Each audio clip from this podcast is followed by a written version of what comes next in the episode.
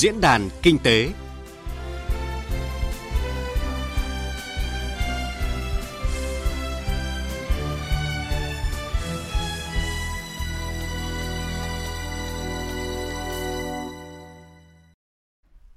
Biên tập viên Hương Giang xin kính chào quý vị và các bạn. Thưa quý vị và các bạn, đến nay bệnh tả lợn châu Phi đã lây lan khắp 63 tỉnh thành phố trong cả nước với hơn 5 triệu con lợn mắc bệnh buộc phải tiêu hủy. Những biện pháp phòng chống nhằm hạn chế tối đa những thiệt hại do bệnh tả lợn châu Phi gây ra đã được ngành chăn nuôi thú y cùng chính quyền địa phương quyết liệt triển khai. À, tuy nhiên với nguồn kinh tế hạn chế và sự xáo trộn về đội ngũ cán bộ thú y cơ sở nên ở nhiều địa phương hiện nay không thể huy động được nhân lực tham gia chống bệnh dịch. Điều này khiến việc triển khai phòng chống bệnh dịch à, tả lợn châu Phi đang gặp rất nhiều khó khăn. Từ đầu tháng 8 đến nay, giá lợn hơi tăng cao khiến nhiều hộ chăn nuôi nóng lòng tái đàn trong điều kiện bệnh tả lợn vẫn đang diễn biến rất phức tạp. Điều này khiến giá lợn giống tăng cao, khó kiểm soát nguồn giống kém chất lượng. Những tháng cuối năm lại là thời điểm phát sinh nhiều bệnh dịch. Nếu như người dân không đảm bảo thực hiện quy trình chăm sóc an toàn sinh học khi tái đàn thì nguy cơ phải đối mặt với dịch bệnh kép là rất cao. Và để giải quyết cơ bản cái gốc của những bất cập đang tồn tại trong ngành chăn nuôi thú y thì cần phải có chiến lược cơ cấu, tổ chức lại hoạt động chăn nuôi mang tính tổng thể và đồng bộ. Cần đảm bảo những yêu cầu kỹ thuật gì khi tái đàn trong điều kiện bệnh tả lợn châu Phi vẫn diễn biến phức tạp dự báo về giá và nhu cầu thịt lợn trong nước những tháng cuối năm như thế nào. Đây là nội dung được bàn sâu trong chương trình diễn đàn kinh tế hôm nay với chủ đề tái đàn và dự báo nhu cầu thịt lợn dịp cuối năm. Chương trình hôm nay uh, có sự uh, tham gia của hai vị khách mời. Xin trân trọng giới thiệu ông Nguyễn Xuân Dương, quyền cục trưởng cục chăn nuôi Bộ Nông nghiệp và Phát triển nông thôn. Xin uh, kính chào các thính giả nghe Đài Tiếng nói Việt Nam. Vâng, vị khách mời thứ hai xin trân trọng giới thiệu Phó giáo sư tiến sĩ Lê Văn Năm, chuyên gia về chăn nuôi thú y ạ. Vâng, xin chào khán thính giả. Quý vị và các bạn đang nghe chương trình diễn đàn kinh tế phát trực tiếp trên kênh thời sự VV1 Đài Tiếng nói Việt Nam, tần số FM 100MHz, trực tuyến trên trang vv1.vov.vn. Chương trình hôm nay bàn về chủ đề tái đàn và dự báo nhu cầu thịt lợn dịp cuối năm. Quý vị thính giả quan tâm đến chủ đề này có thể bày tỏ quan điểm hoặc đặt câu hỏi trực tiếp cho khách mời của chương trình thông qua số điện thoại 0243 934 1040. Xin nhắc lại số điện thoại tiếp nhận câu hỏi thính giả 0243 934 1040.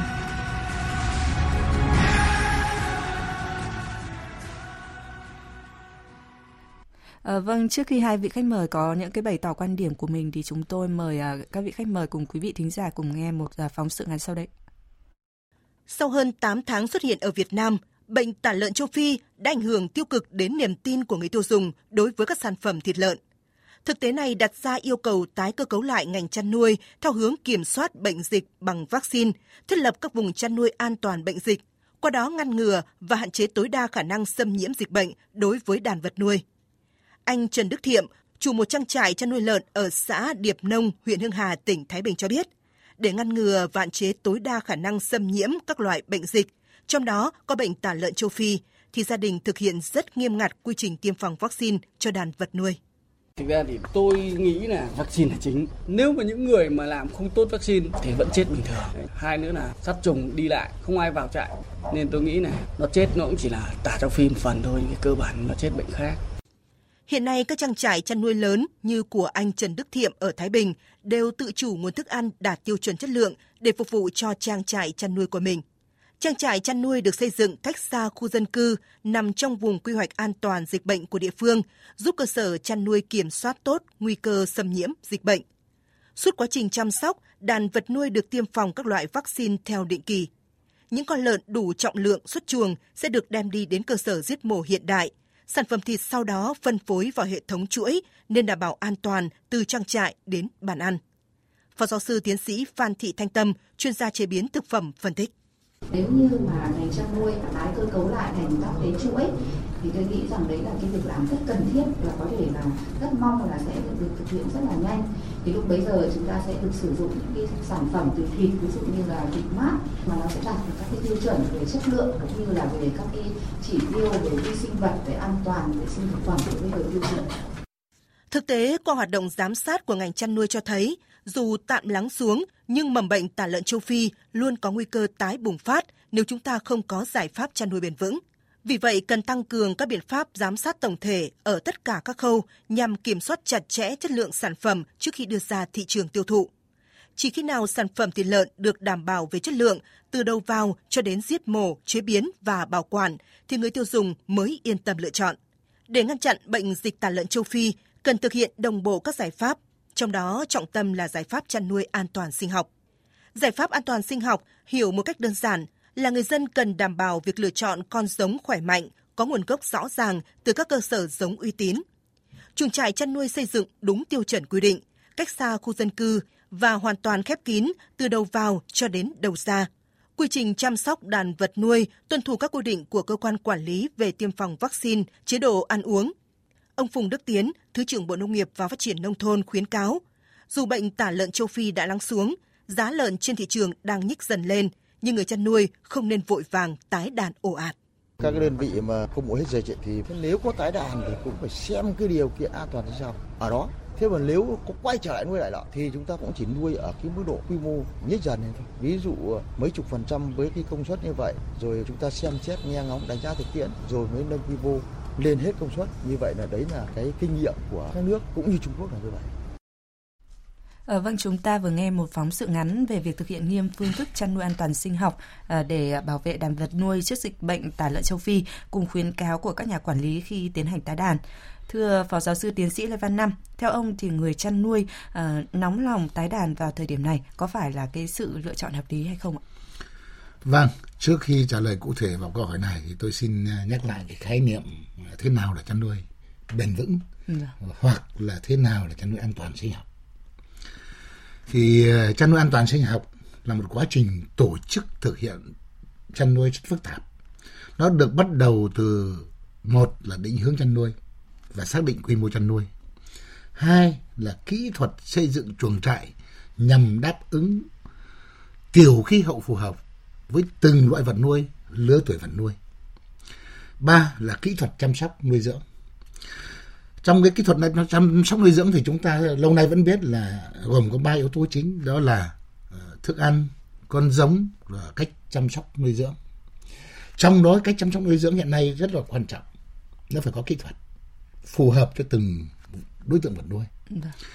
Thứ tư ờ, là kỹ thuật phòng bệnh chủ động. Thì trong cái, cái kỹ thuật phòng bệnh vật chủ động cho vật nuôi ấy, nó có hai vế. Vế thứ nhất là phòng bệnh chủ động bằng thuốc hoặc vaccine. Thứ hai là phải có những cái giải pháp hữu hiệu để trả lại hoặc lấy lại cân bằng sinh thái, cân bằng môi trường. Đó là cái hai cái yếu tố quan trọng.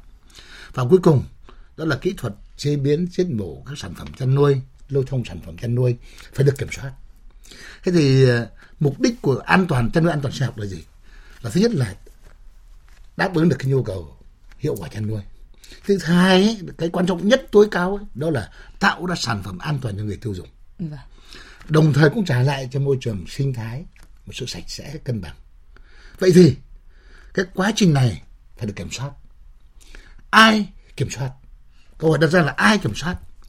thì để, để chúng ta phải hiểu rằng tất cả các quá trình ấy phải được kiểm soát và người cán bộ thú y được đào tạo bài bản phải đứng ra đứng mũi chịu sào. Hay nói cách khác là ngành chăn nuôi là đối tượng kiểm soát của ngành thú y. Ấy hay nói cách khác là gì? Là chúng ta phải có những cái sự thay đổi về tư duy tổ chức thượng trừng xã hội ở cái khâu vi mô. Đấy là cái uh, khái niệm mục đích của cái chăn nuôi an toàn sinh học. Vâng.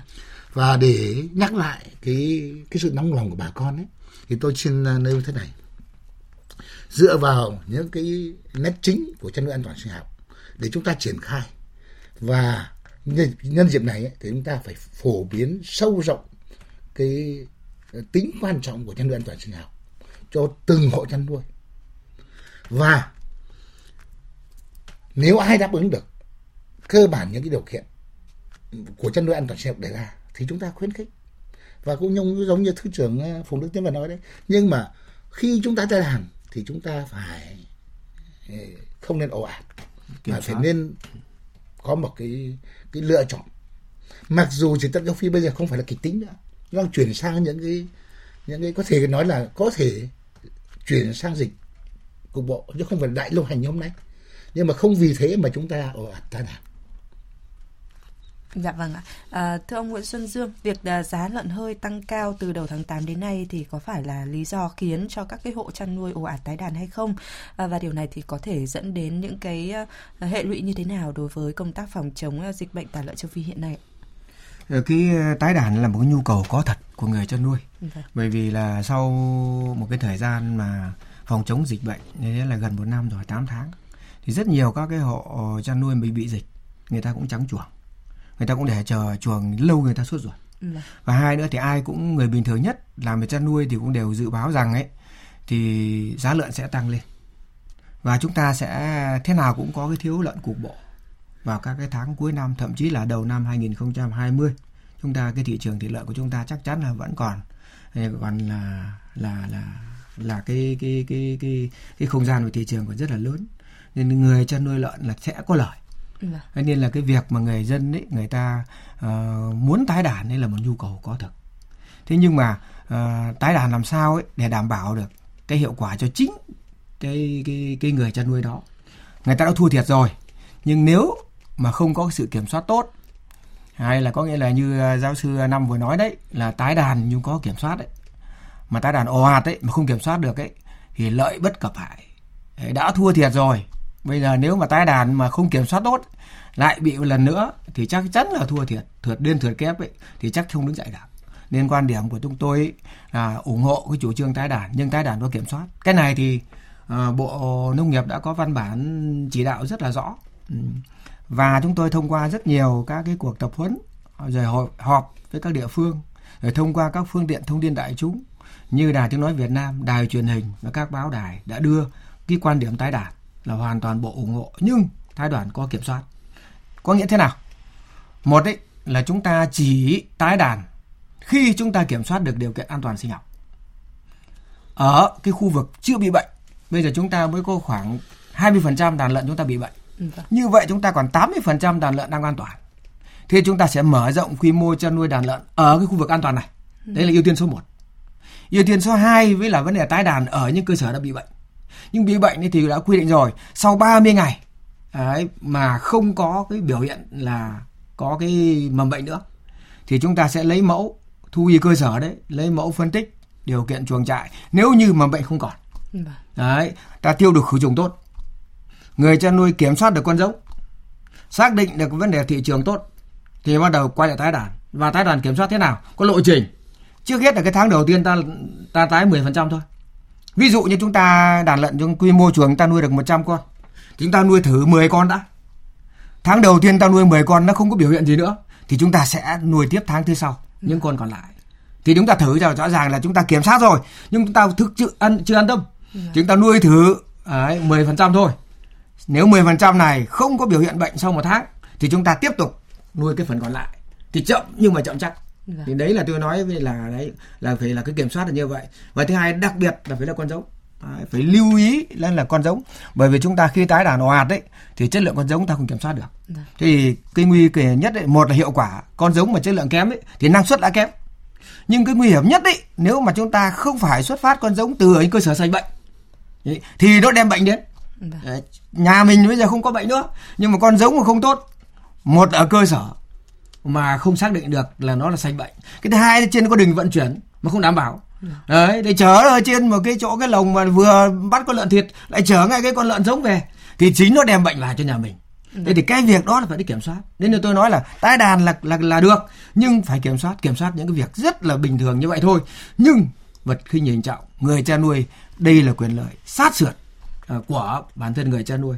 Nên tôi cho rằng vai trò của thú y cơ sở này là phải đến đánh giá cho người ta đủ điều kiện chưa một là mầm bệnh không còn vâng. hai là điều kiện chuồng trại đã đảm bảo an toàn sinh học chưa vâng. ba là giúp người ta có cái nguồn con giống vâng. đấy thế thì tôi nghĩ là vấn đề là tái đàn Vâng, dường như là câu chuyện của những cái năm trước thì đã lặp lại vào thời điểm hiện tại khi mà dịch bệnh vẫn còn đang diễn biến phức tạp thì với cái tâm lý muốn gỡ gạc lại những cái thiệt hại trước đó và đón sóng cái việc à, à, tăng giá lợn dịp cuối năm nên nhiều hộ chăn nuôi vẫn liều mình tái đàn khi mà chưa đủ các điều kiện về chăn nuôi an toàn sinh học. À, ông Dương nghĩ sao về thực tế này và à, từ những những cái năm trước đây khi mà trong cái kinh nghiệm phòng chống dịch bệnh thì chúng ta đã có những cái bài học nhãn tiền như thế nào? Cái bài học của chúng ta đã có và chúng ta đã lường ra rồi. Vâng. À, nhưng những cái dịch trước ấy, nó không phải là đại dịch lớn. Riêng cái dịch tả lợn châu Phi là một cái dịch rất là mới vâng. và nó đã gây ra những thiệt hại rất lớn cho cái ngành chăn nuôi lợn của chúng ta. Thế nên đứng trước cái cái vấn đề như vậy và những kinh nghiệm của những cái cái cái phòng chống dịch bệnh của chúng ta nhiều năm trước ấy thì đợt này chúng ta đã quy định rồi. Cái việc tái đàn đây là nếu chúng ta mà ồ ạt tái đàn mà không được kiểm soát thì chúng tôi cũng đã có cái chỉ đạo các địa phương rồi. Không được thực hiện cái chính sách của hỗ trợ của nhà nước nữa. Vâng. Bởi vì bây giờ là khi mà tái đàn rồi mà khi xảy ra nhà nước hỗ trợ trước khi hỗ trợ được giá thị trường, bây giờ hỗ trợ theo giá thành cũng hết như thế là 70% cái giá thành sản xuất. Vâng. Mà chi phí đối với lợn rất là lớn.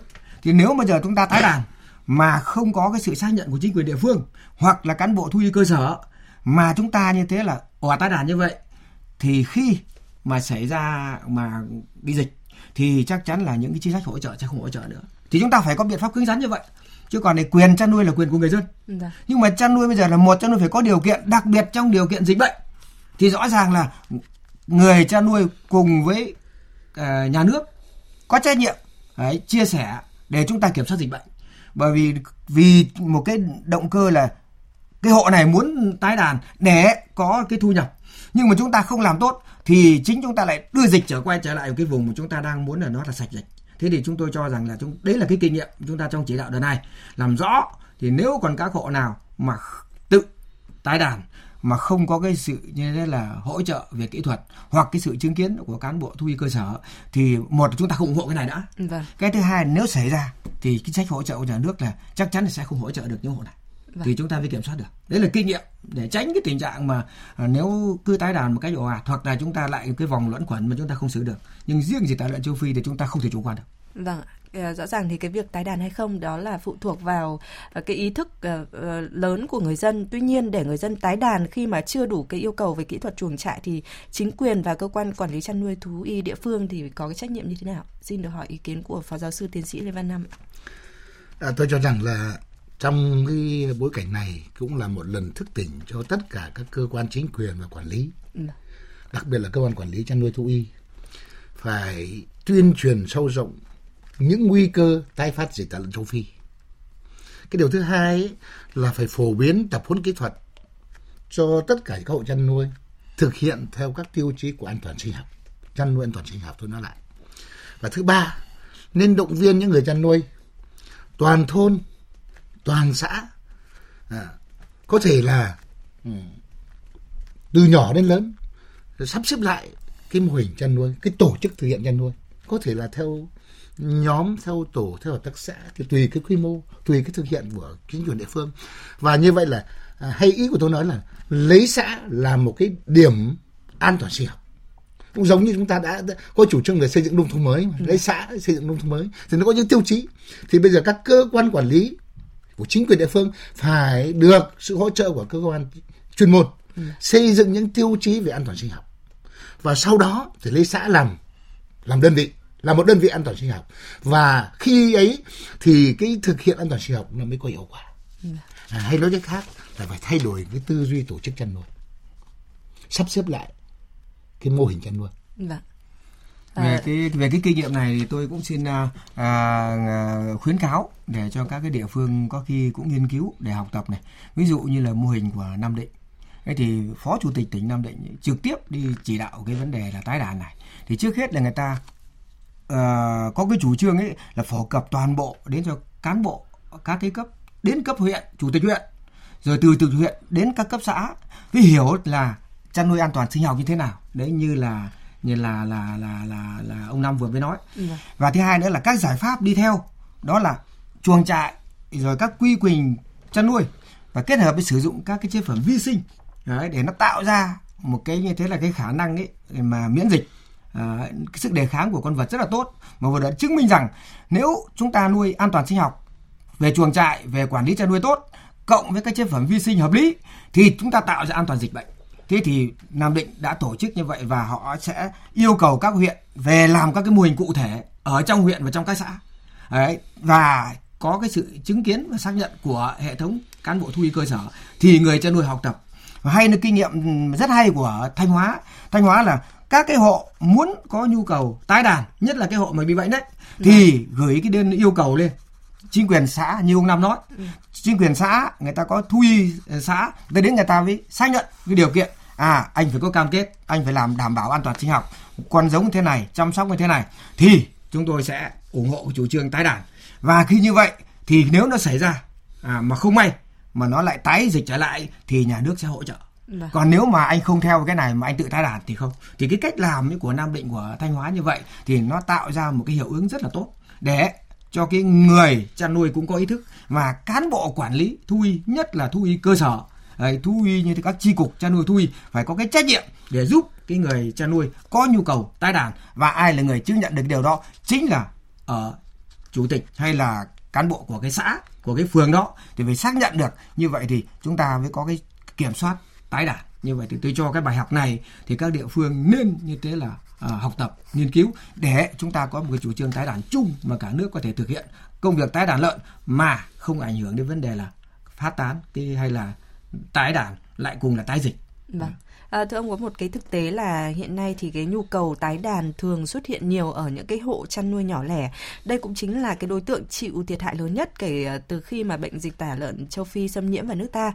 Và từ thực tế khó khăn trong công tác chống dịch bệnh ở các cái hộ chăn nuôi nhỏ lẻ thời gian qua thì liệu việc các các cái hộ này tái đàn uh, có đảm bảo sẽ kiểm soát được cái nguy cơ tái bùng phát bệnh dịch thậm chí, thậm chí là cái dịch bệnh kép đối với ngành chăn nuôi lợn dịp cuối năm hay không?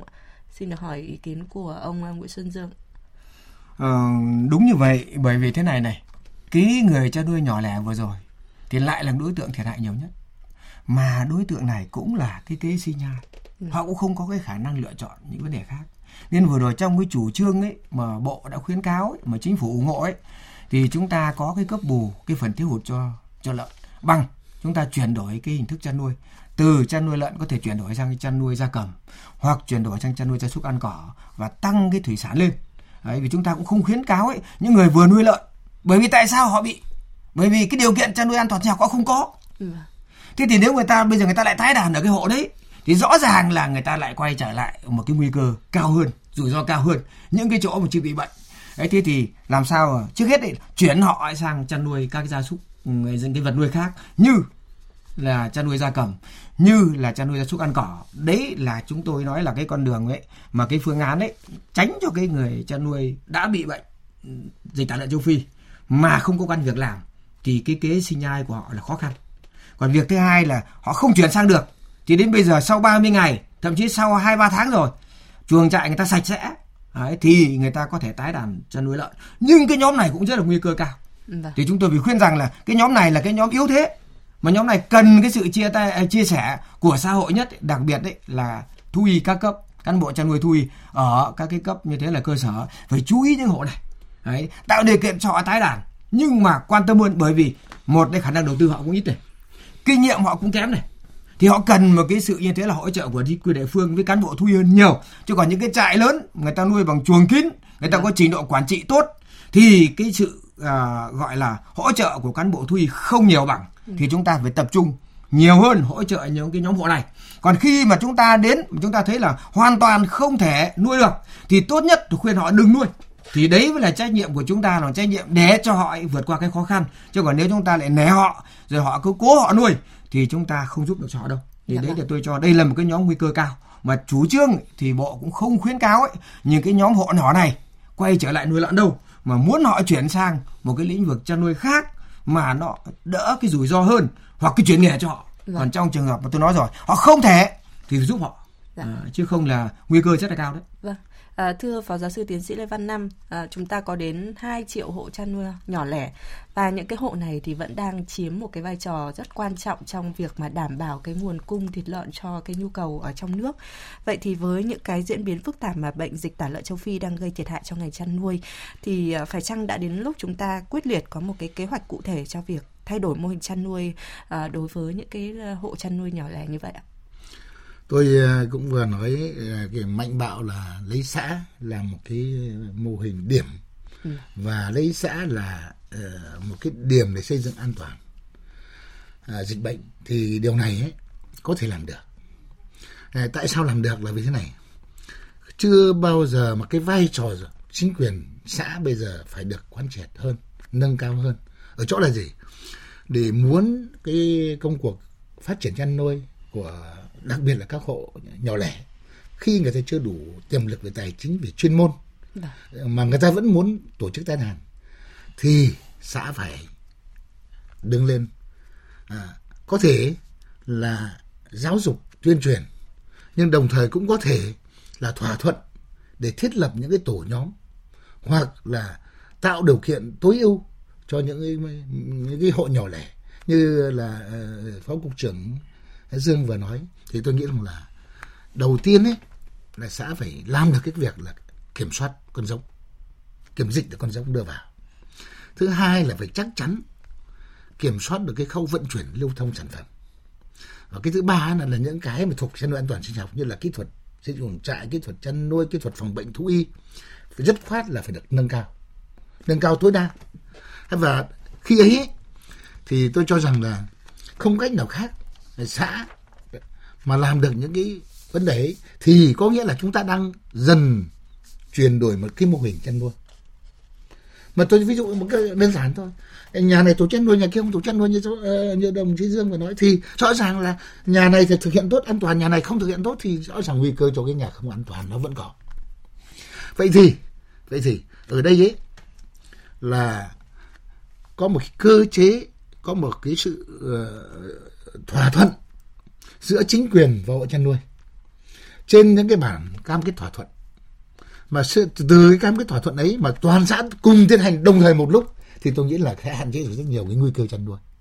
Thế thì à, à một cái việc thứ hai là cái phổ biến cái nguy cơ tái phát dịch tả châu phi luôn là hiện hữu thì phải được luôn được cập nhật.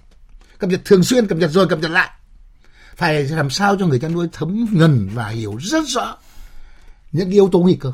Vâng. và từ cái hiểu ấy kèm theo những biện pháp kiểm dịch kiểm soát thì tôi nghĩ là ý thức người chăn nuôi đã nâng lên và vai trò chính quyền mới được nâng lên. Tôi cho rằng là thế. Đề vì sao? Vì chính quyền làm vì dân. Mà dân ấy chúng ta biết rồi vai trò của dân là rất to lớn. Để trong cái vấn đề mà Ờ, không những là đời sống bình thường, hai triệu hộ chăn nuôi nhỏ lẻ, mà kể cả những vấn đề là vận mệnh lớn của đất nước cũng là do dân cho nên tôi nghĩ là nếu chính quyền, nếu cán bộ chuyên môn vì dân, thì mọi việc có thể đều thỏa thuận giải quyết được. Dạ vâng. Ông có đưa ra một cái đề xuất đó là xây dựng điểm an toàn sinh học ở cấp xã. Quy mô cấp xã. Quy mô cấp xã. Vậy thì với cái năng lực của đội ngũ cán bộ cấp xã hiện nay thì chúng ta phải làm cái điều này như thế nào và à, và hiện nay thì có thực hiện được cái mô hình này không ạ? Tôi nghĩ là làm được. Vâng. Vì sao làm được là thế này? Thứ nhất là chúng ta có một hệ thống quản lý về thú y từ địa phương đến trung ương ừ. mà ngay điểm xã có thú y trưởng và các thôn đều có thú y viên.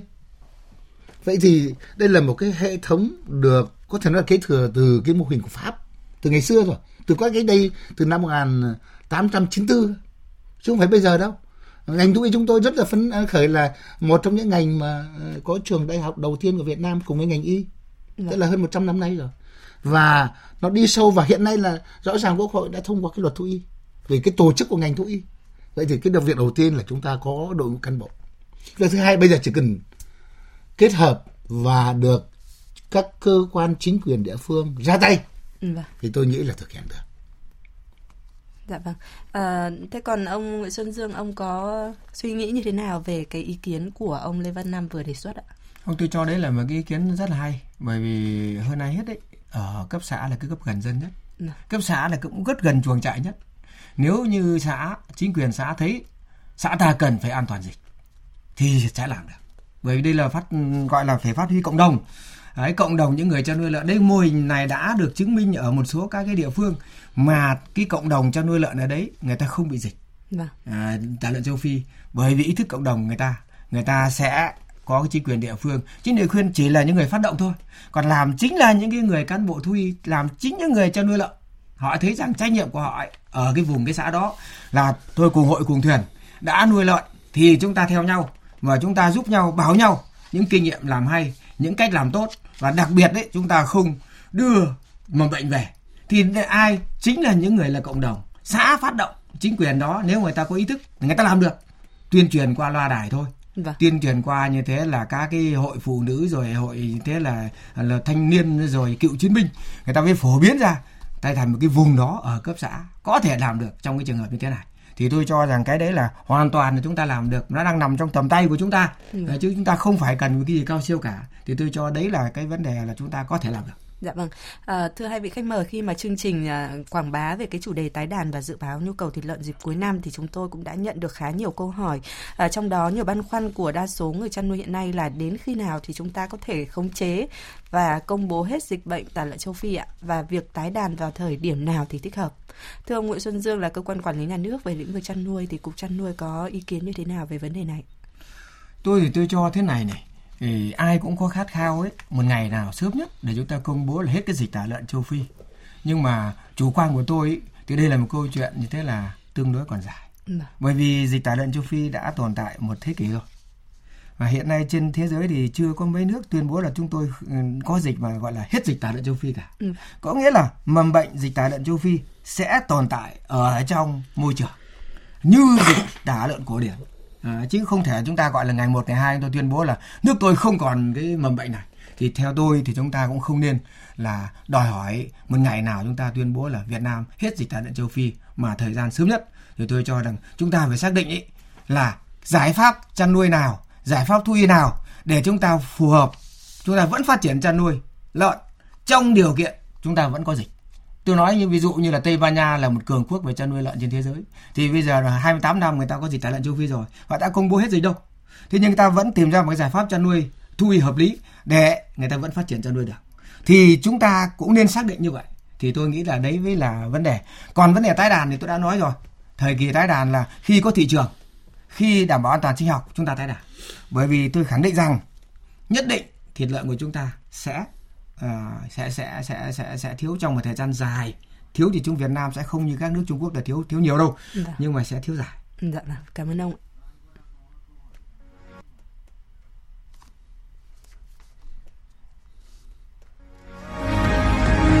Quý vị và các bạn đang nghe chương trình diễn đàn kinh tế phát trực tiếp trên kênh Thời sự VV1 Đài Tiếng Nói Việt Nam, tần số FM 100MHz, trực tuyến trên trang vv1.vov.vn Chương trình hôm nay bàn về chủ đề tái đàn và dự báo nhu cầu thịt lợn dịp cuối năm. Quý vị thính giả quan tâm đến chủ đề này có thể bày tỏ quan điểm hoặc đặt câu hỏi trực tiếp cho khách mời của chương trình thông qua số điện thoại 0243 934 1040. Xin nhắc lại số điện thoại tiếp nhận câu hỏi thính giả 0243 934 1040.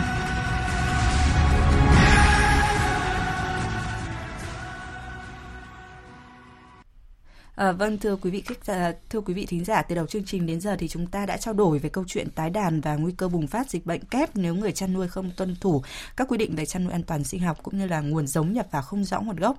À, thưa ông Nguyễn Xuân Dương, lý do người dân ồ ạt tái đàn thì à, chúng ta đã bàn nhưng nguyên nhân giá lợn hơi tăng cao từ đầu tháng 8 đến nay là do đâu ạ? À, nói là vấn đề là cung cầu. Dạ. Tại vì chúng ta đã cái cái tháng mùa hè vừa rồi thì giá lợn của chúng ta không lên được một là nguồn cung thịt lợn của ta cũng đang tương đối dồi dào. À, cái người chăn nuôi khi lợn đến tuổi xuất chuồng thậm chí chưa đến tuổi xuất chuồng người ta sợ dịch người ta vẫn bán chạy. Thì ừ. cái lượng cung là nó nó nhiều hơn cầu. Mà tháng tháng mùa hè thì chúng ta ăn vịt này ăn tôm ăn cá nhiều hơn nên cái lượng tiêu thực phẩm nó ít. Còn khi sang tháng 8 tháng 9 tôi dự báo được mùa thu đến và đặc biệt mùa đông đến ấy, thì nhu cầu về các loại thịt trong đó nhất là thịt lợn sẽ tăng lên nó cao lên. Thì rõ ràng là cái thị trường cái phần ờ, cầu nó lớn lên. Thì cung nó cũng tăng nhưng mà cầu nó tăng hơn nhanh, nhanh hơn thì giá nó sẽ nó sẽ khôi phục lại. Nhưng mà tôi nói nha giá thịt lợn của Việt Nam bây giờ đang là thấp nhất trong khu vực. Vâng. Đấy, chúng ta cũng chưa là cao đâu. Và nên chắc chắn là giá thịt lợn của chúng ta sẽ phải tiếp cận cao hơn nữa. Và chúng tôi cho rằng chúng ta sẽ phải cán được cái trên 50 đến 55 là cái điều chúng ta sẽ phải có. Chứ còn bây giờ như Trung Quốc 80 đến 100 nghìn. Đấy Campuchia cũng 58 đến 60 nghìn thế thì Việt Nam chúng ta đang thấp nó đang tăng lên. Và chúng tôi cho là đang tăng đây đấy là một cái tăng tích cực. Đấy, vẫn đang nằm trong cái tầm kiểm soát của chúng ta. Vì cái có tăng lên ấy thì mới giúp được người chăn nuôi giúp được công tác phòng chống dịch tả lợn châu phi hiệu quả và giúp cho người chăn nuôi đỡ thiệt thòi. Chứ còn nếu mà giá lợn thấp người chăn nuôi thiệt đơn thiệt kép. Nhà dạ. nước không thể đủ tiền để hỗ trợ người chăn nuôi mà chính là 100 triệu người tiêu dùng Việt Nam ấy chúng ta sẵn sàng ăn cái giá thịt lợn cao hơn một chút nữa để chúng ta hỗ trợ cho người chăn nuôi có cái điều kiện họ vượt qua khó khăn họ tái đàn thì đấy tôi cho đấy là một cái cái quan hệ đúng giữa cả người chăn nuôi và những người tiêu dùng thì tôi cho giá này đang là cái giá tăng lên đang là tích cực chứ không phải là tiêu cực. Dạ vâng. Bên cạnh đó thì cũng có một cái luồng ý kiến cho rằng là việc giá lợn hơi tăng cao à, một phần là do sự điều chỉnh nguồn cung bán ra của các tập đoàn công ty chăn, chăn nuôi lớn thời điểm cuối năm. À, quan điểm của ông Lê Văn Năm về ý kiến này như thế nào? vâng, à, vấn đề này thực ra rất là nhạy cảm. Vâng. Thì chúng ta phải xác định à, luật kinh tế thế này. Cái việc đầu cơ tích trữ lợn để chờ tăng giá là có, có thể có và có thể xảy ra. Tuy nhiên họ phải tính cái hậu quả kinh tế. À, theo chúng tôi thì heo xuất chuồng à, từ 80 đến 110 cân là hiệu quả kinh tế nhất. Chính xác. Vì nếu như sau 110 cân mà chưa xuất họ để tích trữ lại thì tiêu tốn lúc bây giờ là thức ăn đặc biệt tăng ăn và chi phí chăn nuôi cao. Mà tăng trọng thì có tăng mỡ chỉ có tăng mỡ. Vâng không nhanh. Và vì thế cho nên ấy khi mà tính toán sổ sách người ta có thể hòa thậm chí có khi lỗ cho nên đấy dứt khoát người ta có tích chữ nhưng phải dựa vào cái luật kinh tế và kỹ thuật kinh tế để mà uh, xử lý vấn đề này. Thì tôi cho rằng là um, chúng ta không đáng lo ngại Dạ vâng, có lẽ Nguyễn Xuân Dương cũng muốn bày tỏ cái quan điểm về cái ý kiến vừa rồi đúng không ạ? Đúng thế, bởi vì là một đấy là chúng ta cứ giả định như vậy thôi. Nhưng mà tôi cho rằng bây giờ những người chăn nuôi, những công ty lớn ấy, là đang muốn bán lợn giá cao nhất chứ không phải ai bởi họ nhiều lợn họ muốn bán giá cao. Nên bảo họ găm lại để họ tích trữ họ đầu cơ thì không phải. Vì hai nữa là đúng quy luật sinh học. Nếu mà sau 110 cân ấy thì có tốn thức ăn thôi mà có tăng chỉ có tăng bụng với tăng mỡ thôi chứ là không tăng trọng nữa thế nên không ai làm như vậy. Bởi vì người ta sẽ có thể bán ra nó quay vòng nhanh người ta sẽ nuôi cái lứa sau. Thế nên là cái cái chuyện đấy thì chúng ta giả định là có. Nhưng mà tôi cho là lúc này không có cái cơ sở mà không ai làm như thế. Dạ thế vâng. còn cái chuyện ta tăng lên thì tôi đang nói được ta đang còn đang thấp. Đấy, giá chúng ta còn đang thấp mà. Bây giờ miền Nam mới có đang 45 miền Bắc mới 48 miền Trung mới khoảng 3 44 45 thôi. Chưa vượt được cái 50 còn chúng ta phải là toàn bộ giá lợn Việt Nam phải vượt trên 50 thì tôi cho đối với là là là là đúng dạ vâng. chúng ta chưa phải là giá cao đâu nhé. Dạ vâng. À, mới đây thì một công ty nghiên cứu thị trường ước tính là quy mô đàn nái của Việt Nam đã giảm khoảng 30% so với cùng kỳ năm 2018. À, trong khi đó thì ngân hàng Rabobank cũng dự báo là sản lượng lợn tại Việt Nam năm nay có thể giảm 15 đến 19% so với cùng kỳ và thị trường trong nước có thể thiếu khoảng 500.000 tấn thịt lợn dịp cuối năm. À, ông Nguyễn Xuân Dương có bình luận gì về cái luồng thông tin này ạ? À, tôi cho rằng cái này này trước hết là tôi phải nói thế này nha tổng cái sản lượng các loại thực phẩm cho nhu cầu tiêu dùng xã hội từ nay đến cuối năm thậm chí là cả sang năm nữa. Chúng ta không thiếu. Bởi vì chúng ta lợn có thể thiếu cục bộ một chút nhưng chúng ta đã tăng gia cầm. Chúng ta tăng gia súc ăn cỏ tăng thủy sản lên. Đấy cụ thể 6 tháng đầu năm lợn chúng ta là giảm 9% vâng. nhá. Đấy chứ, chứ không phải là 10% 9% nhưng gia cầm tăng 10 13,5% ấy là châu tăng 3,5%, bò tăng hơn 4,5%, thủy sản tăng 6,5%. Tổng số thịt các loại chúng ta không hề để, để, để, để, để, để giảm. Chính vì thế nên là tại sao là giá thực phẩm chúng ta có biến động đâu. Mà chính năm 2019 là một năm CPI về thực phẩm ít biến động nhất. Đấy, nếu mọi người quan tâm kỹ thì cái giỏ thực phẩm vừa rồi ấy là CPI mọi năm là là tăng. Năm nay chưa đến khoảng 3% mà quốc hội yêu cầu chúng ta có thể vượt 4,5 là là cao nhất mà chúng ta bây giờ hơn 3 ba phần trăm thôi. Thì chính là có cái ảnh hưởng rất lớn của cái giỏ thực phẩm. Thì tôi nói là chúng ta không sợ là thiếu thực phẩm. Đấy, còn thì bảo là thiếu bao nhiêu cân lợn ấy, thì tôi cho là đấy là tất cả là một sự ước đoán thôi. Nhưng chúng ta tin rằng cái này này nếu chúng ta thực hiện tốt những cái giải pháp mà chính phủ này chỉ đạo và bộ nông nghiệp chỉ đạo đấy một là tăng ba cái con tăng gia cầm lên này tăng gia súc ăn cỏ lên này tăng thủy sản lên này và tái đàn lợn có kiểm soát thì chúng ta không hề thiếu dạ uh, thực phẩm vào cuối năm đâu. Dạ vâng. nên chúng ta không phải là ngại lắm. Vâng. nhưng mà tôi nói rồi giá thịt lợn chúng ta sẽ tăng lên. Nhưng chắc chắn sẽ không thiếu cục bằng thiếu quá lớn như những cái nước xung quanh. Chúng ta kiểm soát được.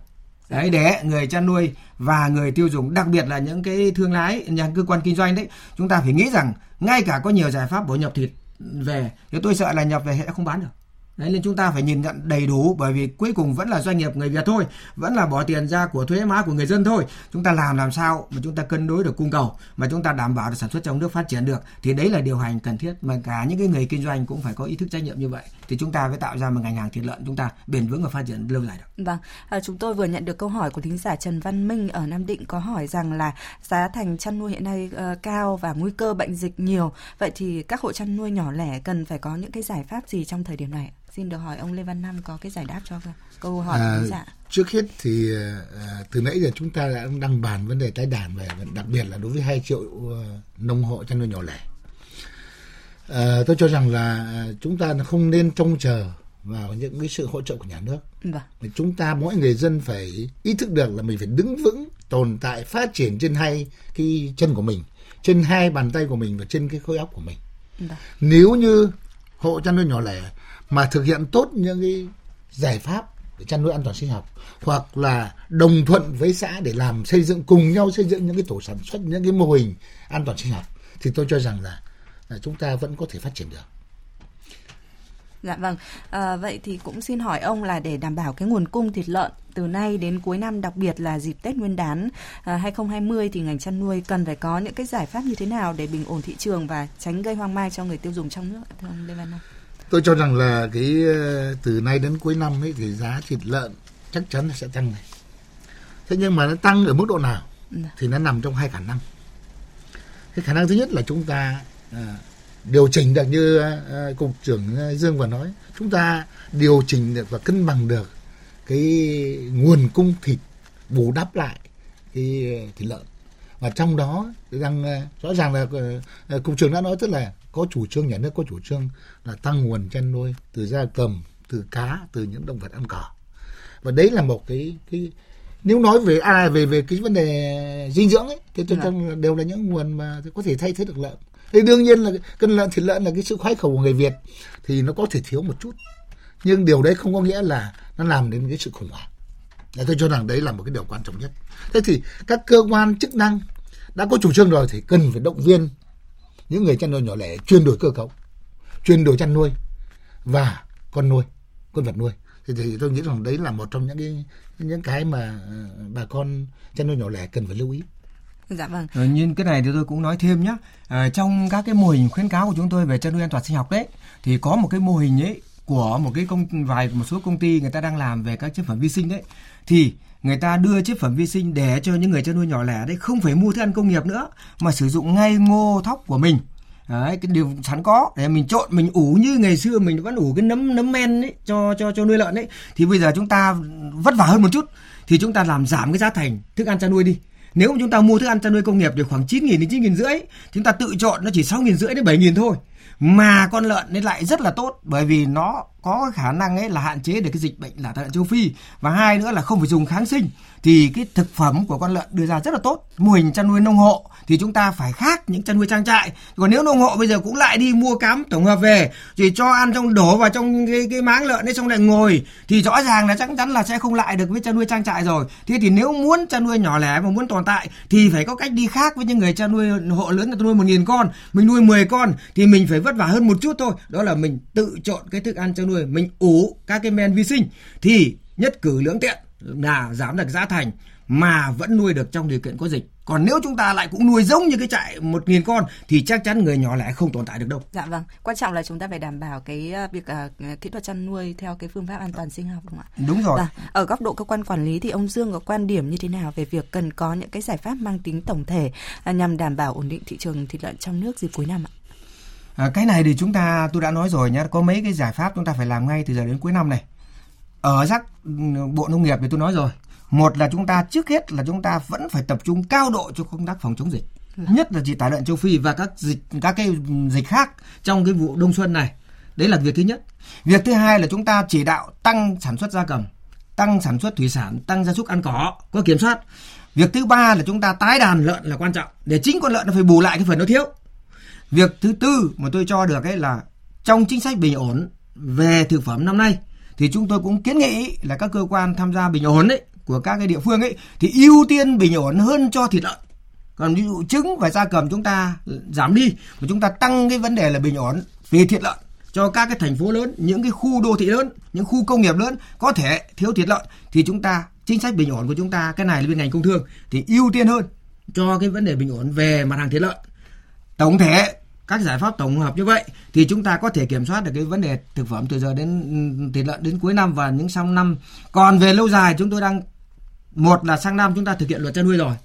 Tháng 10 này chúng tôi sẽ tổng kết chiến lược 10 năm thực hiện chiến lược chăn nuôi ừ. 2008-2019 và xây dựng cái chiến lược 2020-2030 tầm nhìn 2040 và chúng tôi sẽ tái cơ cấu lại ngành chăn nuôi. Trong đó có tái cơ cấu là chính cả ngành chăn nuôi lợn nữa. Ừ. Đấy chúng ta sẽ giảm dần đi cái cơ cấu đàn lợn so với cái cơ cấu bữa ăn hàng ngày cũng như cơ cấu sản xuất thực phẩm của chúng ta. Làm sao nó hài hòa để chúng ta tăng được gia cầm lên này tăng gia súc ăn cỏ lên này giữ được một cái thị trọng thịt lợn nhất định chứ chúng ta không phụ thuộc vào thịt lợn 7% như bây giờ nữa. Được. Dạ. thì tôi cho đấy là vấn đề lâu dài. À, chúng ta sẽ làm. Thì chúng tôi sẽ có những cái chiến lược mà điều chỉnh uh, trong cái thời gian tới. Còn trước mắt thì tôi cho là thực hiện mấy cái giải pháp tôi nói vừa mới đầu. Trong đó có cả một cái vấn đề nữa là phòng chống cái cái chống chống chống rét cho dạ đàn vâng. gia súc gia cầm cuối năm nữa. Dạ vâng, xin cảm ơn ông. Thưa quý vị và các bạn, thực tế qua hoạt động giám sát của ngành chăn nuôi cho thấy dù tạm lắng xuống nhưng mà bệnh tả lợn châu Phi luôn có nguy cơ tái bùng phát nếu chúng ta không có giải pháp chăn nuôi bền vững. Để ngăn chặn bệnh dịch tả lợn châu Phi thì cần thực hiện đồng bộ các giải pháp trong đó trọng tâm là giải pháp chăn nuôi an toàn sinh học. À, tới đây thì chúng tôi cũng ờ, xin được kết thúc chương trình diễn đàn kinh tế hôm nay. Một lần nữa xin trân trọng cảm ơn hai vị khách mời ông Nguyễn Xuân Dương, quyền cục trưởng cục chăn nuôi Bộ Nông nghiệp và Phát triển nông thôn và phó giáo sư tiến sĩ Lê Văn Năm, chuyên gia độc lập về chăn nuôi thú y đã tham gia chương trình. Xin hẹn gặp lại quý vị và các bạn trong các chương trình sau.